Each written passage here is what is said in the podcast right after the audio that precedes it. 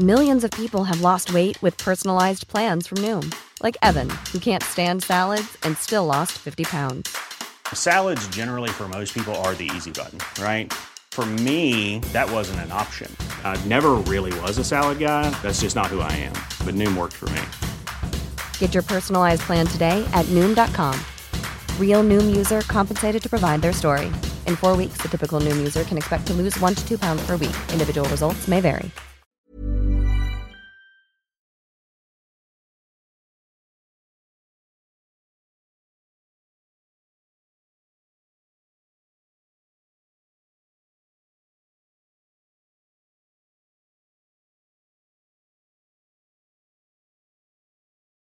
Välkomna till ett nytt avsnitt av podcasten Cyril och Stig. Cyril, det är jag Cyril Hellman. Stig är författaren Stig Larsson. Dagens gäst är Jonathan Lundqvist. Jonathan är ordförande sedan fem år tillbaka för organisationen Reportrar utan gränser. Dessförinnan jobbade han för biståndsorganisationen Plan med utvecklings och yttrandefrihetsfrågor. Ja Stig, då är vi tillbaka igen. Hur har din sommar varit? Ja, hör du, den var helt okej. Ja, men det, det känns på något sätt skönt att hösten är här igen. Det blir normalt. Vad har du gjort? Vad har jag gjort? Det ska väl inte du lägga dig i? Nej, men vi, har, ju- vi åkte till Paris till exempel. Ja, skrivarkursen gick bra, eller hur? Det var faktiskt över förväntan. För Jag tyckte det var, alltså dels tyckte jag de var bättre än vad jag trodde, alltså eleverna. Men jag tyckte också det var verk- kul att se hur Ja. mycket bättre de blev från måndag till fredag fast det bara var fyra dagar. Ja, det var, det var överraskande. Alla var på något sätt värda att publiceras sista dagen. Det var nästan som en reklamfilm. Okej, sen eh, precis. Så jag har egentligen inte haft någon semester. Jag har jobbat hårt med, med eh, boken som jag och Leo Carmona släppte nu här i, i september. Och eh, som du har läst. Vad tycker du om den? Ja, den är fantastiskt intressant att läsa och den är ju inte bara spännande utan den ger också en Alltså delvis, jag, jag kan ju ämnet tycker jag, men den ger också en delvis annan bild. Jag har en annan förståelse för varför det nästan blir nödvändigt att gå in i kriminalitet om man växer upp där. Va?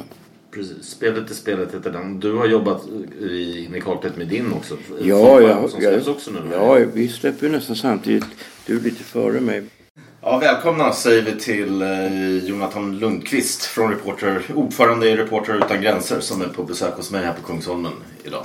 Tack så mycket. Ja, Ja, vi tänkte eftersom din inriktning vad jag, vad jag förstått är mycket på, på liksom yttrandefrihet och sånt och, och, och vi tänkte väl nästan börja prata om det som är aktuellt med, med det här med fake news. Mm.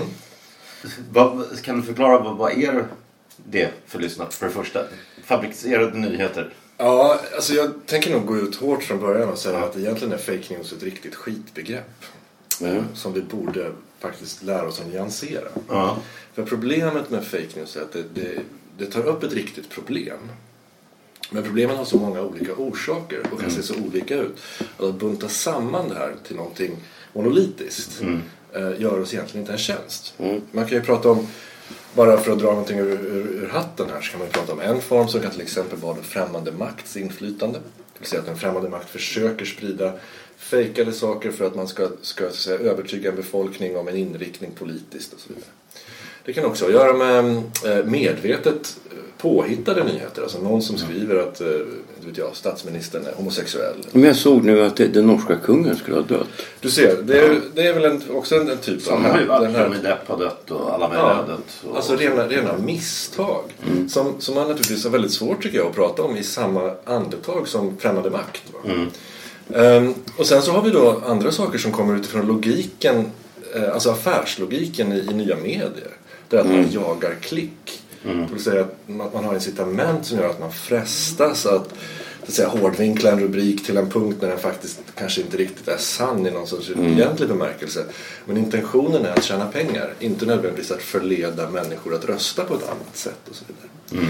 Så min, min poäng är bara att så här, jag, jag tycker att man måste adressera alla de här sakerna, kanske lite separat. Men framför allt inte göra det så lätt för sig som tror jag tror både ja, folk från alla håll gör. Alltså att man kallar det egentligen motståndarens argument för fake news. Det blir vanligare och vanligare. Och det tror jag är ganska Ja, antiintellektuellt. är det inte så, det är mer aktuella fall med, med, med Trump, att han kallar de som kritiserar honom för fake news samtidigt som hans stab har ägnat Men sig det åt fake första, news. det första Precis. fake news som jag hörde talas om, det undrar jag faktiskt. det låter inte klokt, men jag undrar om han inte, alltså om inte Trump hade rätt. För det är så knäppt att han skulle hitta på det. Det var ju det här om vädret. När han hade den här installationen. Ja, just det. Alltså vad fan skulle han... Vad sa han om vädret? Jag kommer ja, men alltså, jag, har jag har ju själv varit med om att, att vädret har ändrats på ett lite skumt sätt. Mm. Och jag skulle ju aldrig hitta på en sån grej. Även om det är knäppt. Alltså jag vet ju, jag är inte Gud. Jag kan inte ändra vädret. Och det tror jag faktiskt att även Trump. Va? Ja, möjligen. Men alltså att han då säger att plötsligt så sken solen. Men kom igen, om det inte var så, om det regnade. Det. Skulle, skulle han ha sagt det? Ja, det är det man undrar. Alltså det verkar ju så knäppt. Det kan han ju fan inte ha gjort. Alltså det, det, det här är ju... Trump har ju blivit... Kan jag ha haft någon meteorologisk inslag?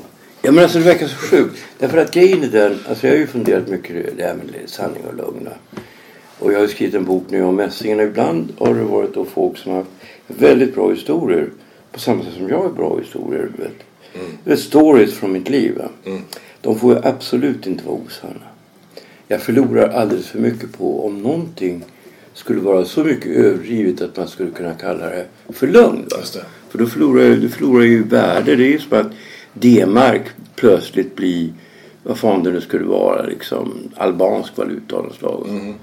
Eh, nej, det får man absolut inte göra. Men finns inte det här en till kategori? Den, den litterära lögnen.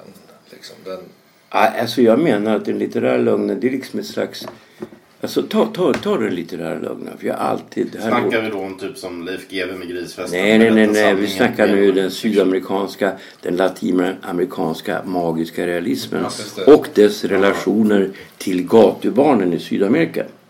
ja, nu kommer jag ner på För det finns en sån direkt relation. För jag menar, jag avskydde. Direkt jag läste 100 år av ensamhet av eh, Garcia Garcia Marquez. Kände bara lukten av skit. Mm. Och jag kände det här har en direkt relation till gatubarnen. Och sen var en polare med, han var i Venezuela. Eh, åren, det här var 78 tror jag. Och sen kom han tillbaka, han var där länge, tre månader någonting.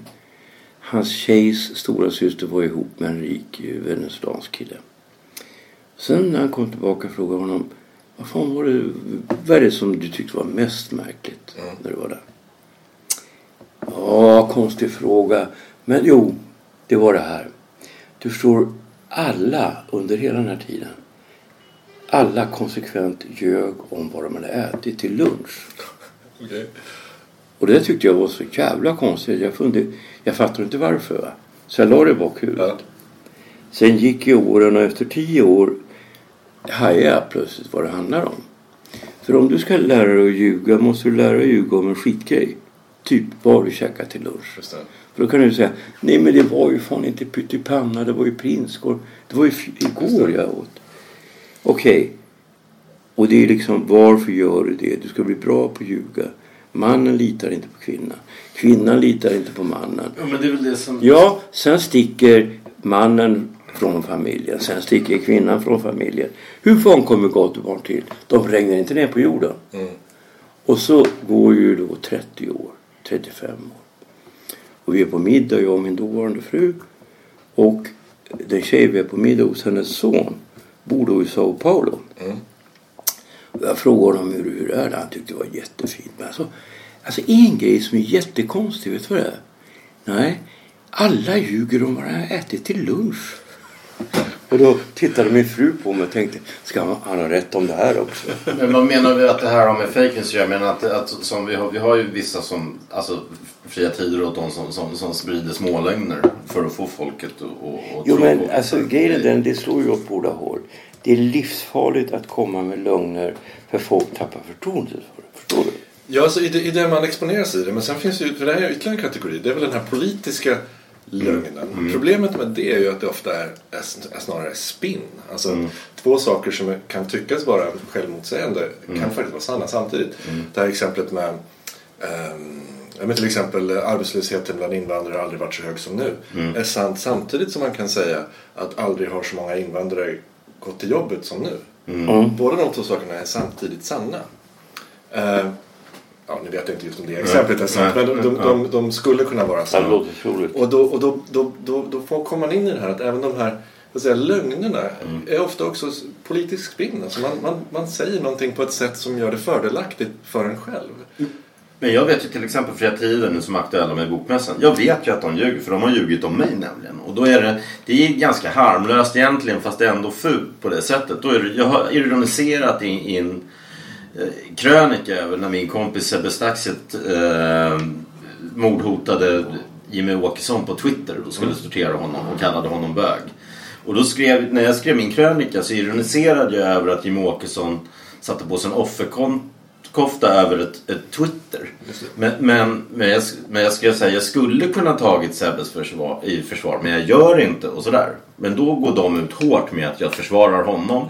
De går också ut Ja. mer eller mindre med min adress. Och, och, och, så att jag får liksom tusen hot på mig också samtidigt. Så de får vi reda på sen är från bara fem heltidsanställda som sitter och skickar. Ja, men det du gjorde var inte okej. Nej det kanske det inte var men det, var, det är ju Och fortfarande, hålla de på, ljuger hålla fortfarande. på här och gråta om hur utsatt du är. Fan alltså, spela inte jävla... Det är offerkofta precis det de säger. Oh, Nej men visst, alltså det, det, det här är ju en, en, också en funktion utav, tror jag, någonting vi bara sett början av. Det är Ja. att, att alltså den, den demokratisering, om man nu får använda sig av det uttrycket, som har skett i och med eh, alltså teknik, alltså teknikens framsteg. Det är fruktansvärt. Och det all, allvaret i det tror jag inte någon har här. Nej, alltså jag, jag, jag tror att så här, den, här lik, den här liknelsen är ju, är ju sliten, men alltså liknelsen vid revolutionen när eh, Gutenberg uppfann tryckpressen. Jag tror det ligger mycket i det. Och man ska komma ihåg att det ledde faktiskt till hundra år av krig i Europa. Inte för att alla plötsligt fick böcker, det är en ganska bra grej. Utan för att maktstrukturerna eh, rycktes bort. Och jag tror att det här är någonting som vi bara, jag tror inte ens vi har börjat sett. Nej, och det är väldigt allvarligt och jag förstår inte heller. Jag har tänkt på det här. Jag förstår inte hur man ska komma till reda på det. här, va. Därför att det är ju väldigt allvarligt att folk inte litar på någon. Va? Nej, jag håller med. Det är- fanns ju med, med, med den tryckta tidningen. Det finns ju mycket fördelar att det är så som nu. Som jag och mina kompisar, vi har startat en egen tv-kanal och egen tidning och sånt. Med, med små medel kan du göra sånt. Men man kan ju också säga då sprida vad som helst. Med det med, som det rådde förut med de här stora monopolen med tidningsbranschen och sånt. Det fanns ju någon censur inom då. Så, så att det, Det fanns en kvalitetscensur. Ja, alltså, av, av rent mekaniska skäl Ja. så fanns det liksom en, en, en, ett hinder för vem som helst att ge sig in och ut en tidning. Va? Det fanns liksom så mycket hinder att, att, att det krävdes en ordentlig övertygelse. Och, och, Alltså det jag tror som, det är alltså den enda, jag kommer på det här nu. Det enda möjliga sättet att hin- hindra det hela det är att det finns en, en form av liksom samhällelig moral som gäller var och en som yttrar sig. Att det inte är okej att ljuga. Alltså, för alla blir ju drabbad av att bli beslagna med rum. Alltså, om, om Cyril skulle ljuga för mig. Jaha, då tappar jag förtroende för honom på lång sikt. Va? precis. Och så är det för alla människor. Va? Jag tror att du är på någonting där. Jag brukar ibland ironisera och säga så här. Det är lustigt för att ehm, konsumenter vet mer om hur deras bananer produceras än hur deras nyheter produceras. Alltså med bananer då har vi kvalitetsmärkning. Då har vi fair trade. Vi har olika typer av processer som granskar hur den här bananen har producerats. Men någonting liknande finns inte för nyheter och för journalistik. Jag tror att ett sätt att adressera, eller ett förslag här, det är ju att man att man får, jag tror vi måste hålla två saker i huvudet samtidigt. Å ena sidan en väldigt, väldigt bred yttrandefrihet. Alltså rätten att också ha fel. Den är unik för demokratin. Att jag faktiskt får stå på torget och säga att 2 plus 2 är 5. Och att någon måste överbevisa mig, inte förbjuda mig att säga det. Det är någonting bra. Men sen måste vi också prata om vad är god journalistik? Och det är liksom en subkategori i yttrandefriheten. Och det är här jag tror att vi måste vara väldigt tydliga med vad är processerna för att producera god journalistik? Ehm, och och vad, hur, hur kan vi allihopa så att säga, se till att ehm, vi kontrollerar och korrigerar varandra? Eh, och till syvende och sist kanske man hamnar i ett läge där att förtroendet, för alltså alla vi är ju i förtroendebranschen. Ljuger vi någonting och blir ertappade med brallorna nere, då rasar ju det förtroendet. Så det, Ja. ligger, det borde ju inte ligga i någons intresse att göra det. Men då krävs det att det granskas också. Ja, och det är ju också, då måste man granska det från två håll. Jag, om jag tar ett konkret exempel. Eh, jag minns tidigare för 20-30 år sedan så var det då tal om vem var det som skulle säga att Sverige var i krig. Och det var ju då Lars Orup. Och sedan tror jag att det var Claes Elfsberg. Du tänker vem man skulle lita på? Ja, om, om, alltså om det finns ju en sån liksom. undersökning. Jag Ja, tror att, att svenska staten eller Säpo eller fan det nu är som det. bestämmer det här. Har koll på journalist. Den journalist som har störst förtroende. Du menar att det, det här visste inte jag? Du Ja, det det det, det, jag, jag minns det där. Att det var Ja, det var Lars Ohly. På den tiden snackade man om det till och med. I- Nu har det blivit för pinsamt. Va? Men jag tror att det var Claes Elfsberg efter det. Va? Och sen tror jag att det var Katarina Sandström. Det låter ju rimligt. Ja. Men jag undrar om Katarina Sandström verkligen har förtroendet kvar. Och vet du vad det beror Har på? Claes det? Nu ska du inte hålla på med massa. Ja. Eh, nej men alltså, för det har att göra med... För jag tycker jag snackade med Geir Angel Öjgården. Du vet han som skrev Bagdad Indigo som var där nere i Bagdad under kriget. Och skrev den här boken om bombningen av Bagdad. Och den här killen han är då polare med Knausgård och bor där nere i Glemmingebro. Och han hade gjort samma observation som jag. Nämligen att på väldigt kort tid, säg två år, har media förändrats ganska dramatiskt i Sverige. Framförallt Aktuellt Rapport. Eh, och det har att göra med att de, att jag inte längre litar på dem. Och vad fan hade det? Jo, därför att de kommer med, när de, när de talar om Trump eller när de talar om Putin så småler de lite sarkastiskt, hånleende. Eh, alltså, de skulle inte våga göra det. De skulle aldrig ha gjort det för tre år sedan. Alltså det hade inte varit korrekt.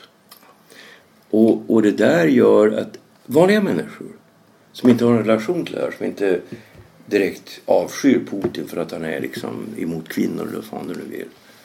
Eh, de tycker att det här är inte okej. Okay, Och, och när du får då det här, alltså den här alternativa eh, Alt News eller vad det heter. va? Så beror det fan mig på någonting också. Och där måste journalisterna som står på den andra sidan vara självkritiska och fråga sig vad fan, ja, men det, det kommer ju någonstans ifrån.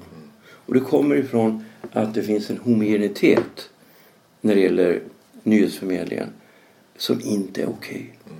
Men jag tror att du har helt rätt. Och exemplet Trump är så himla tydligt. Därför att det finns ju ingenting som så många svenskar kan enas om eh, Som att så att säga stå emot Trump. Va? Och, och, och det är helt uppenbart att någonting hände här. Jag, kan, jag förstår ju liknelsen. Men jag tycker också det är viktigt att man inte bara pratar enskilda journalister, Katarina Sandström eller ej. Utan Men hon är så bra institutionerna för hon- hela... hon är just Trump tror de flesta, även amerikaner, Ja, genomskådar. men Han har ju alla psykopatens liksom, Jo, fast- det- mytomani, grandios självbild, narcissist. Han har ju Ja, alla han här. har vunnit valet för fan. Kanske på fake news. På Ja, men alltså- jag, jag, jag tycker också det finns något lite problematiskt i att man, och det här kan man ju se både i tv och tidningar, att man, och särskilt i Trump, just det med att titta på bildval. Det, det blir väldigt tydligt att titta att man väljer alltid en bild på Trump som, är, ja, som inte är smickrande Nej, peruken sitter på sned. Ja, och det är alltid konstiga grimaser och han ser väldigt aggressiv ut. Eller, och, och, Och det är samma här, sak med Putin.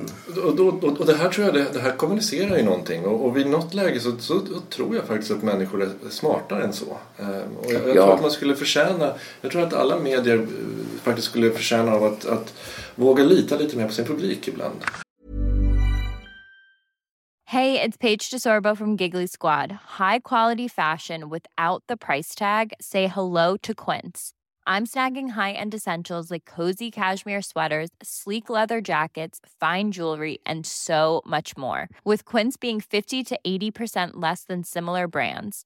And they partner with factories that prioritize safe, ethical, and responsible manufacturing. I love that. Luxury quality within reach. Go to quince.com slash style to get free shipping and 365 day returns on your next order. Quince.com slash style. You should celebrate yourself every day, but some days you should celebrate with jewelry. Whether you want to commemorate an unforgettable moment or just bring some added sparkle to your collection, Blue Nile can offer you expert guidance and a wide assortment of jewelry of the highest quality at the best price. Go to BlueNile.com today and experience the ease and convenience of shopping Blue Nile, the original online jeweler since 1999. That's BlueNile.com. BlueNile.com. Ja, för ungefär ett år sedan så såg jag då någonting på TV1 eller TV2. Alltså en dokumentär, en fransk dokumentärfilm om Putin. Och jag blev så chockad över det jag såg därför att eh, det var inte sarkastiskt. Det var, alltså Putin framstod som intelligent. Det framstod som att han hade ett ett starkt stöd, vilket han rimligen måste ha. Och jag tänkte, men får det här visas i svensk tv? Alltså ungefär som svensk tv vore tv i DDR eller något sånt där. Och jag upplever att det har blivit mer och mer så att Sverige är som en öststat. Inte så att Sverige skulle vara socialistiskt, tvärtom. Sverige är ju en kapitalistisk stat. Men på ett konstigt sätt filtrerad med vissa åsikter som i och för sig liknar lite grann det som fanns i Östeuropa. Men jag kan tycka att jag, jag tror att mycket av det där som du beskriver, det ligger någonting i det. Eh, jag brukar ibland förklara det med ett, det är att vi har en extrem konsensuskultur. Och den, är, den har positiva delar, som att vi är ganska bra på att få saker gjorda när det behövs. Eh, Men det är också negativa delar i det att, att, att man väntar, alltså avvikare straffas väldigt, väldigt hårt. Och jag tror att, det, apropå den här, då, den här inställningen eller den här spontana känslan, får det här verkligen visas? Det finns en viss tendens i Sverige idag att, tycker jag då, det här kommer nog ifrån att man inte riktigt vågar lita på lyssnarna eller läsarna eller tittarna. Att de faktiskt kan fatta sina egna beslut. Alltså att, och, och det här för mig blir ett problem därför att vår demokratisyn hamnar ganska snabbt eh, i fara. Därför att om vi samtidigt inte tror att människor kan konsumera en tidning, läsa den, lägga ifrån sig den och, och så säga vilken jävla smörja. Eh, så kan vi ju inte heller ge dem eh, rätten att rösta på vem som helst.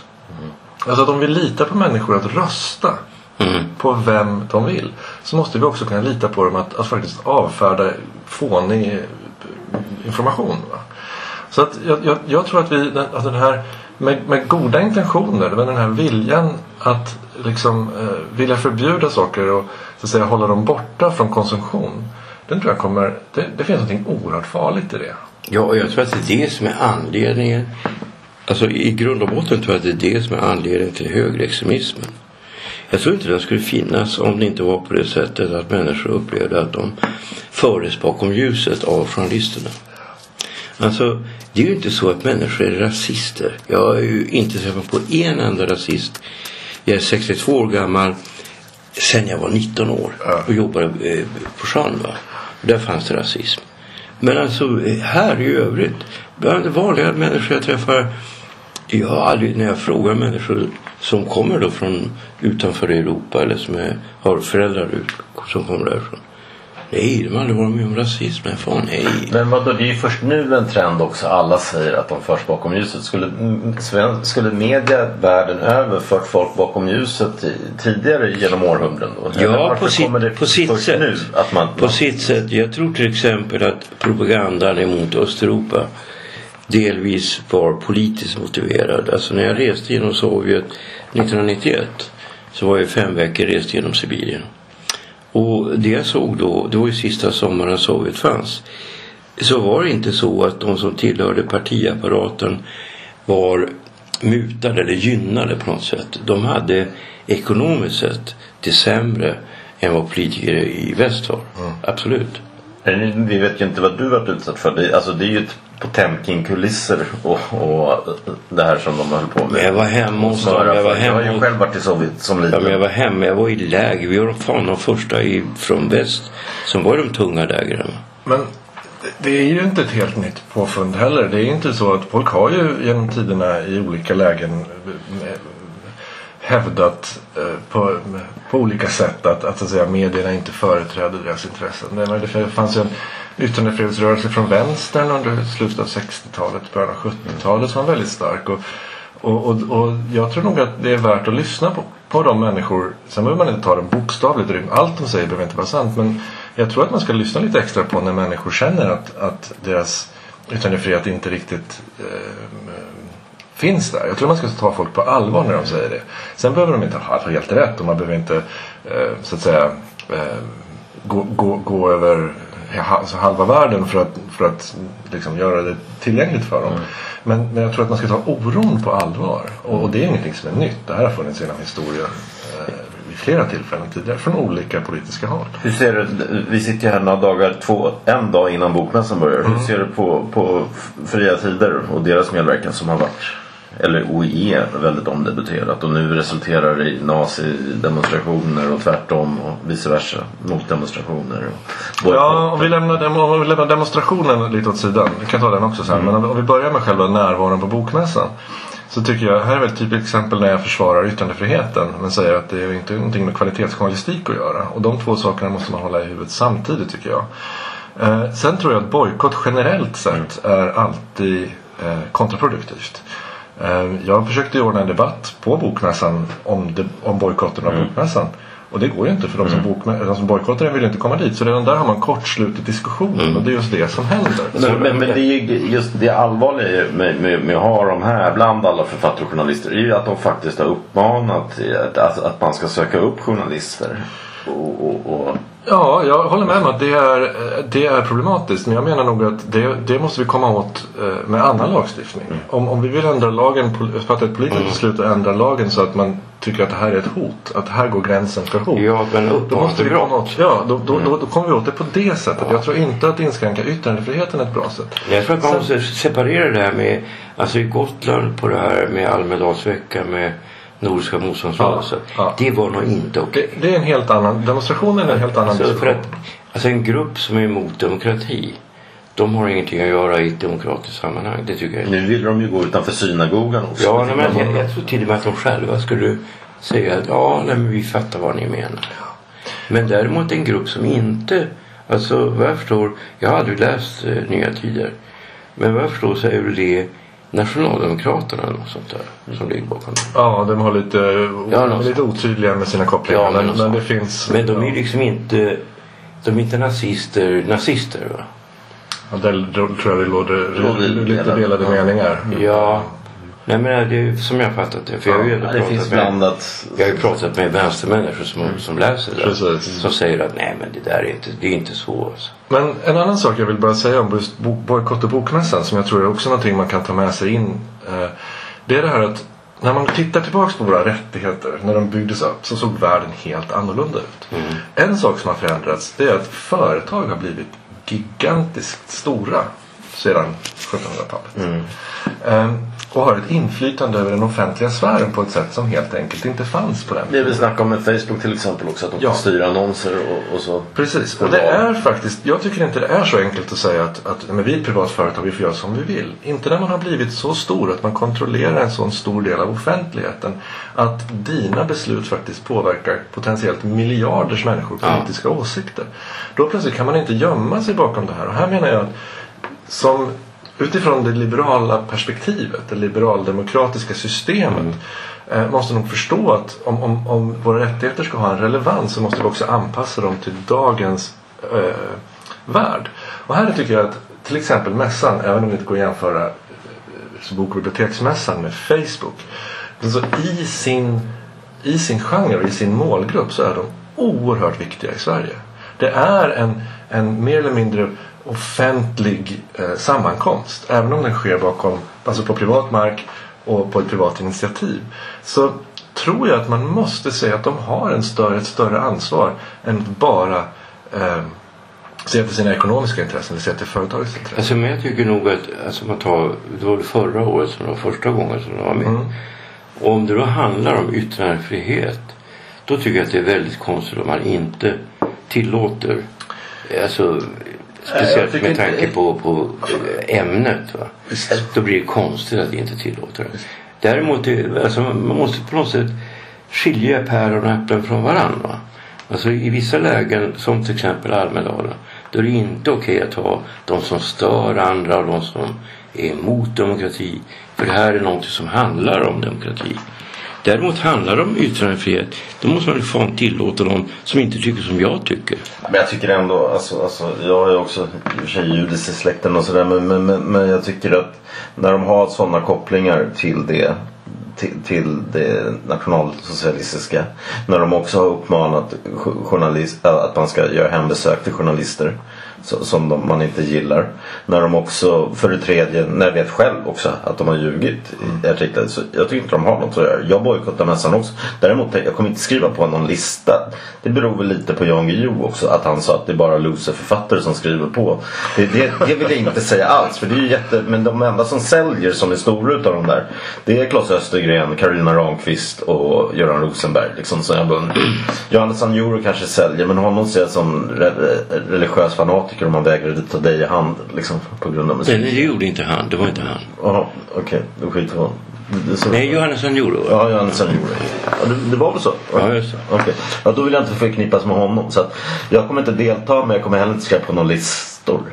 Men jag kan respektera det beslutet också. Därför Ja. att det, självklart. Det, jag, jag, och, Jag gillar överhuvudtaget inte listor. Det är lite så mobbing över det. Ja, jag tycker också det. Alltså lister hade man fan när man gick i mellanstadiet. Så lis- skulle lista vem som var snyggaste tjejen i precis. klassen. Ja, men det kunde också vara så här tjejer, aldrig eller? tjejer som var avundsjuka på den snyggaste tjejen kunde också lis- komma med listor och skriva på Ja, att hon inte alltså, ska nej, vara det är med i löjligt. idrottslagret och typ så. Ja, nej men jag menar för att vara vara allvar nu då. Men just det här individuella valet som du gör. Ja. Det, det kan jag tycka är helt okej. Eh, Det, är- det är ditt val. Jag tycker det är värre när man säger att man ska införa strukturer som ska hindra människor från att vara med. Eller hindra nya tider. Men om du inte vill. Nej, men jag tycker så här. Alltså jag var med om det och jag har till och med skrivit om det i den här boken. Det var en kille som ringde mig då förra sommaren. Och, eh, och, och skulle bjuda mig. Han är ganska rik. Han jobbar som snickare. Så han skaffat den här maltwhisky. Så här 1500 kronors flaskor. va. Så han St- han är så här dalmasare. Eh, sa han. Ja men Stig det är ett problem här nu va. Ja vadå då? Ja men min, min polare va. Han är ju fascist. Jaha, så. Ja, så kan du träffa en fascist? Ja, det har jag gjort tidigare också, men jag får ju fundera lite grann på mina argument. Ja, jag måste ju diskutera mot honom då. Så träffade jag då den här killen som var fascist. Jag diskuterade mot honom. Men jag tycker man måste kunna diskutera mot en fascist. Annars är man ju feg. Jag tror så här. Jag tror att det är jätteviktigt att kunna diskutera med en fascist. Jag tror att du blir stärkt i din demokratiska övertygelse av att prata med en fascist. Jag tror att han fick sig en tankeställare också. Ja, det tror jag med. Och, och det är det här menar. Jag tror att det är viktigt. Jag tror att det är mycket viktigare att, att tillåta även de mest obehagliga och smutsiga och skitdåliga idéerna. Om, för inget annat skäl. Bara för att jag ska kunna stärka mig i mina argument. Ja. Eh, och kan jag dessutom övertyga den personen på vägen så jättekul liksom. Ja, hur, ska, hur ska man annars kunna påverka sin omvärld om alla tycker lika? Jag sa det. Hörru Johan, alltså det är ju så här, jag är ju så här sosse va. Så, och jag är ju demokrat. Så jag tycker att det är tur att alla inte tycker likadant som jag va. Så då får man väl diskutera om saker. Nej men det, det, liknelsen som ofta kommer upp är, är ju människor som argumenterar för att jorden är platt. Ja, precis. Det Ja, kan man just det. tycka är hur idiotiskt som helst. Men om vi skulle förbjuda människor att säga att jorden är platt. Då skulle vi heller inte lära oss och det kan ju inte särskilt Ja, svårt. Vi skulle inte kunna, vi hade inget att överbevisa att jorden är rund. Nej. Jo, alltså det finns ju en grej. Det är alltså på sjön så ser man ju då att fartyg försvinner över Det är horisonten. man Det är enda sättet faktiskt. Ja, jag har sett på det här träcket. Jag har ju varit uppe på väldigt höga höjder. 5-6 tusen meter. Ja, men ser man det då? Ja, då ser du hur, jorden kröker sig. I Himalaya där jag var. Men då måste man vara på den höjden. Ja, Ja men för ett flygplan. runt ut. Ja, för att flygplan. Men kom igen, det var ju, det är ju rätt Okej, nyligen okej. Ska vi, alltså Reporter utan gränser som du är ordförande för. Kan du, alltså det är ett namn som alla har hört tror jag, men alla vet inte vad ni gör. Och jag vet, och jag vet faktiskt inte uppriktigt heller. Och, och, men jag vet att du, du, du har ett förflutet i Plan som är en viktig biståndsorganisation till exempel. Men... Eh, ja, nej precis. Eh, Reporter utan gränser är ju en global press och yttrandefrihetsorganisation. Eh, vi har kontor i, jag tror att det är 12 länder nu. Och är det en biståndsorganisation också? eh, nej, vi, ja, vi, ibland gör vi vissa, vissa projekt. Inte nödvändigtvis av biståndskaraktär men vi kan till exempel utbilda journalister och så vidare i, i, i, i väldigt utsatta länder. Ehm, och utöver de här kontoren så har vi då närvaro som vi säger i över 150 länder. Och det betyder att vi har människor som på ett eller annat sätt arbetar med oss. Det kan se väldigt olika ut. Eh, vår korrespondent som vi kallar det i Nordkorea. Honom har vi aldrig träffat. Det går inte att arbeta öppet som informatör till oss i Nordkorea. Det skulle vara förenat med total livsfara. Eh, Men till exempel i Turkiet, trots alla de problem som finns i Turkiet så av historisk hävd så kan vi till och med avlöna vår korrespondent. Nu sitter han i och för sig och väntar på dom och riskerar tiotals år i fängelse. eh, för sin, sin inblandning. Men, men han har åtminstone historiskt kunnat arbeta öppet. Så vad får ni pengarna att betala honom för? Eh, Allting som vi gör kommer från privata givare. Eh, vi, vi, har, vi har ett principbeslut i Sverige om att vi tar inte statliga medel. Eh, Om det inte är för, för enskilda öronmärkta projekt, att utbilda journalister i Kenya. Men då kan vi avgöra, är det problematiskt att ta statliga pengar eller inte? Bakgrunden till det här är att vi vill kunna vara helt oberoende. Och i Sverige så har man i och för sig en förståelse för att man kan ta pengar från staten och såga av grenen så att säga samtidigt. Eh, Men det här blir mycket mer komplicerat när man kommer internationellt. Eh, Sen är det i och för sig så här att vårt frans, det franska huvudkontoret, en fransk organisation, får en del pengar från Sida. Så att, Ja visst, ni heter San från... Exakt. Frontier, som Frontier. Ehm, och nej, men om vi tittar lite på det vi gör så agerar vi ju dels med hjälp av opinionsbildning. Pratar om de här frågorna eh, så ofta vi får tillfälle. Eh, när en journalist blir fängslad, kidnappad eller på annat sätt råkar illa ut så försöker vi driva på att den personen ska bli frisläppt. David Isak är ett sånt här fall som jag har jobbat med i 16 år nu i Sverige. Eh, vi utbildar också journalister. För det gäller ju, säkerhet handlar inte bara om att vara reaktiv utan att utbilda journalister i säkerhet. Så vi skickar frilansjournalister på säkerhetskurser till exempel. Vi lär dem göra riskbedömningar och, och ta hand om sig själva helt enkelt. Så att det är en ganska varierad eh, verksamhet. Men det har väl generellt sett ändå blivit, om man tittar på 10-15 års perspektiv, så har situationen i världen blivit bättre. Vad gäller press och yttrandefrihet så har den inte det. Har den inte det? Eh, nej, nästan inte på några av de parametrar vi tittar på. Därför att när det gäller diktaturer i förhållande till demokratier så har det blivit fler demokratier. Det har det blivit. Inte kanske på tio år ska jag inte säga. Men, men, men problemet är att även demokratierna har börjat falla.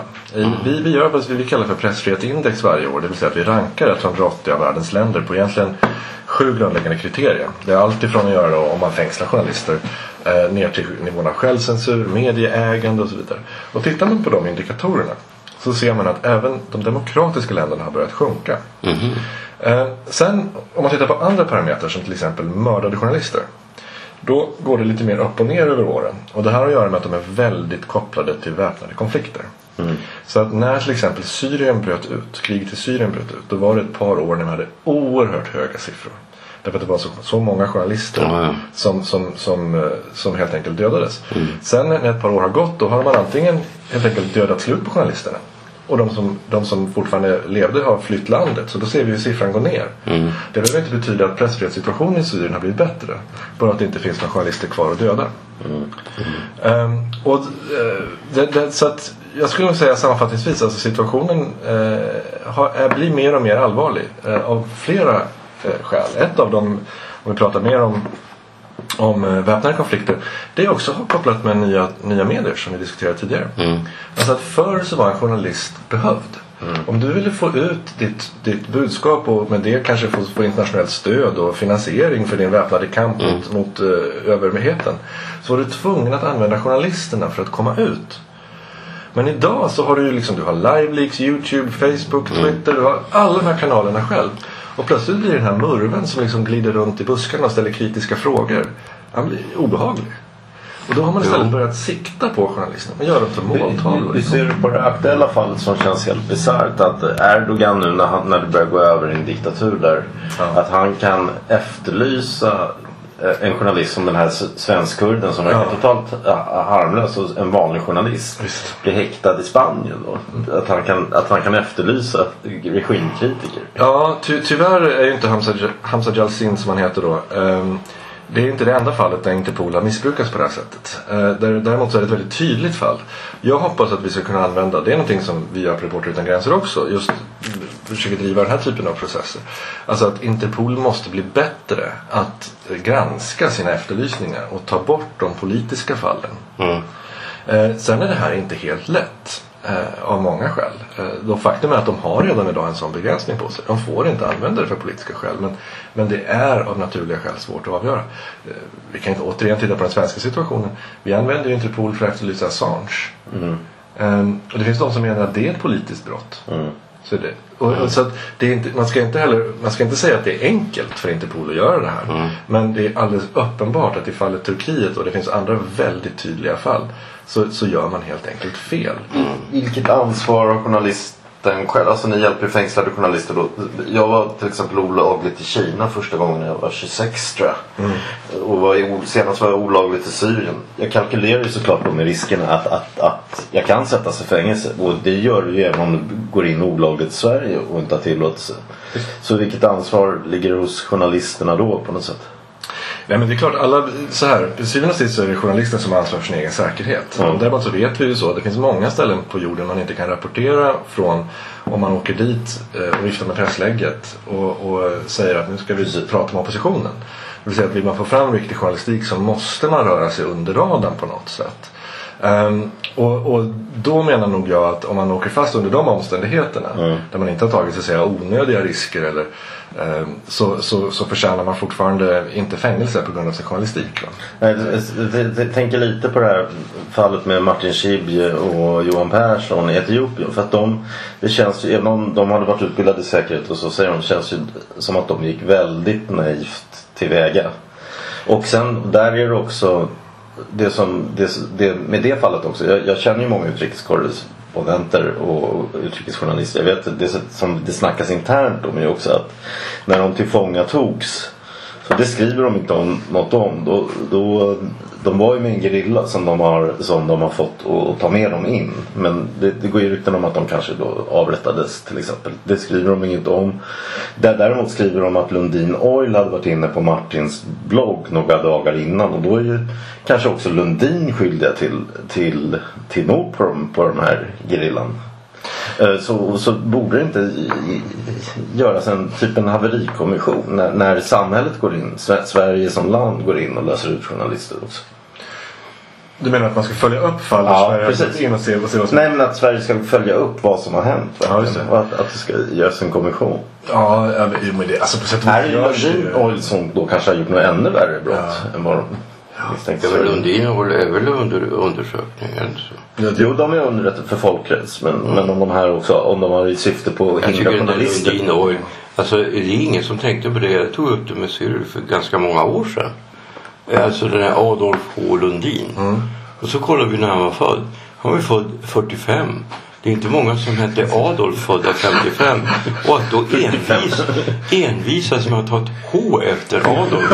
Eh, för att det är många som heter Adolf Lundin i min klass. Jag har inte tänkt på Adolf jag har inte på, på H1 faktiskt. Ja, men han heter ju Adolf H Lundin. Ja, det- Och sen se- sonen heter då Ian Lundin. Och var kan Ian komma ifrån? Ian Smith naturligtvis. What's in a name? Ja. Och allt det här. Ja. Nej men alltså, det, alltså då har de gjort allt. Alltså, då, för då, i- en sån haverikommission skulle då i sådana fall också kunna leda till också se om Lundin har gjort något vedervärdigt i sådana fall. Ja, och att, att den här Carl Bildt, är, alltså att han, att han är en skurk och ska dömas till fängelse. Eh, ja, Ja, nej, men jag, Det är en jag- frestande jag, tanke. Jag, jag tror att det finns många, och så, vissa av dem görs ju redan. Jag tror till exempel att Johan, och, eh, alltså liksom Martin och Johan har eh, satt sig ganska väl in vad det var som gick fel. Mm. Eh, i, och, och vad som gjorde att de hamnade i den här situationen. Sen det är klart att den, den eventuella kriminella utredningen och sådär det, det, det är liksom en, en, annan, en annan sak. Sen sett i det fallet, det var ju väldigt tydligt exempel också på just en av de här gångerna när man märker att regimerna plötsligt tar i mycket hårdare. Alltså en internationell journalist hade ju aldrig tidigare eh, gripits, dömt och dömts för terroristbrott. Eh, det här var ju någonting, ofta så som det gick till det var att man griper dem, slänger in dem i Precis. häktet i Några några dagar, låter dem svettas lite, skräms lite och skickar ut dem. Ehm, och det var ju vad alla trodde skulle hända här också. Ehm, men på grund av den här då överutnyttjandet, vilket är ett av de här skälen till varför journalister råkar oftare illa ut nu för tiden. Det är att eh, antiterrorlagstiftning används eh, som, gum, som alltså gummiband som man kan dra ut och, och, och, och så att säga få plats med nästan vad som helst i. Och intervjuar du en gerillamedlem till exempel. Ja men då inte bara eh, pratar du med terroristerna.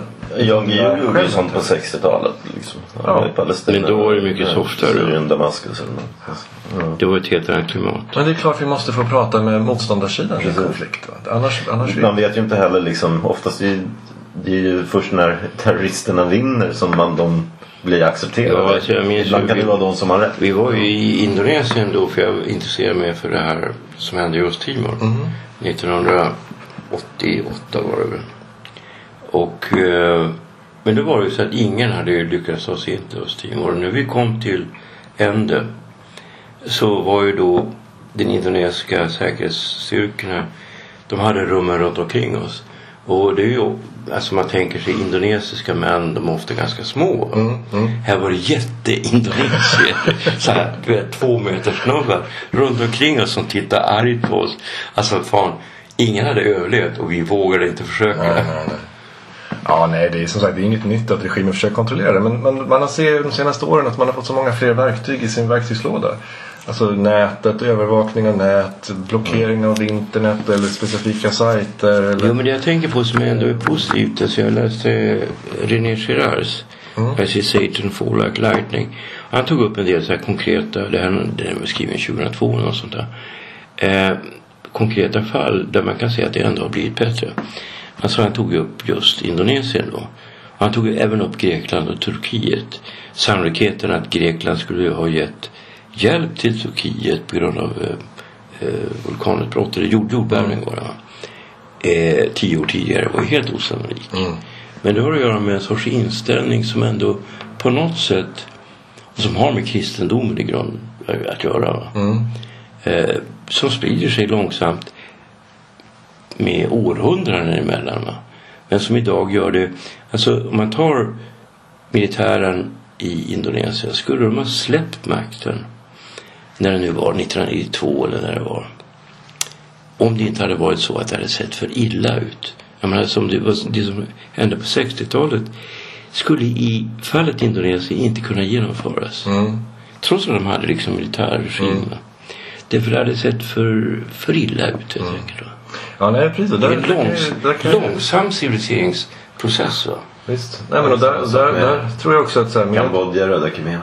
Mm. Jag tror att medierna har ju förändrat karaktären på krigen. Det är inte bara krigen som har förändrat medierna. Utan eh, om vi tittar på eh, skillnaden mellan till exempel för andra världskriget och hur det rapporterades med Vietnamkriget mm. så är det slående stora skillnader. Och hoppar vi fram 20 år till i tiden till första Irakkriget där, vi, det var första gången började bädda in reportrar på ett helt annat sätt. Journals. Jag fick mm. erbjudan att åka på det. Ja. Det, jag menar, det, det, här är, och det sker ju inte bara på grund av att man vill, eh, vill så att säga, styra narrativet utan det påverkar ju också hur man kan föra krig. Det vill säga att idag måste du kunna räkna med mm. du kan inte komma undan med att mm. bomba civila. Det kommer att upptäckas mm. till exempel. Problemet med embedded journalist, det var därför jag tackade nej också. Det är lite fel att bara åka liksom. Det är ett eskort, vad säger man, eskortage med, med, med liksom vinnarna. Bara åka in i liksom. Det är ju därför det behövs Reporter utan gränser och sånt. Alltså, så, så.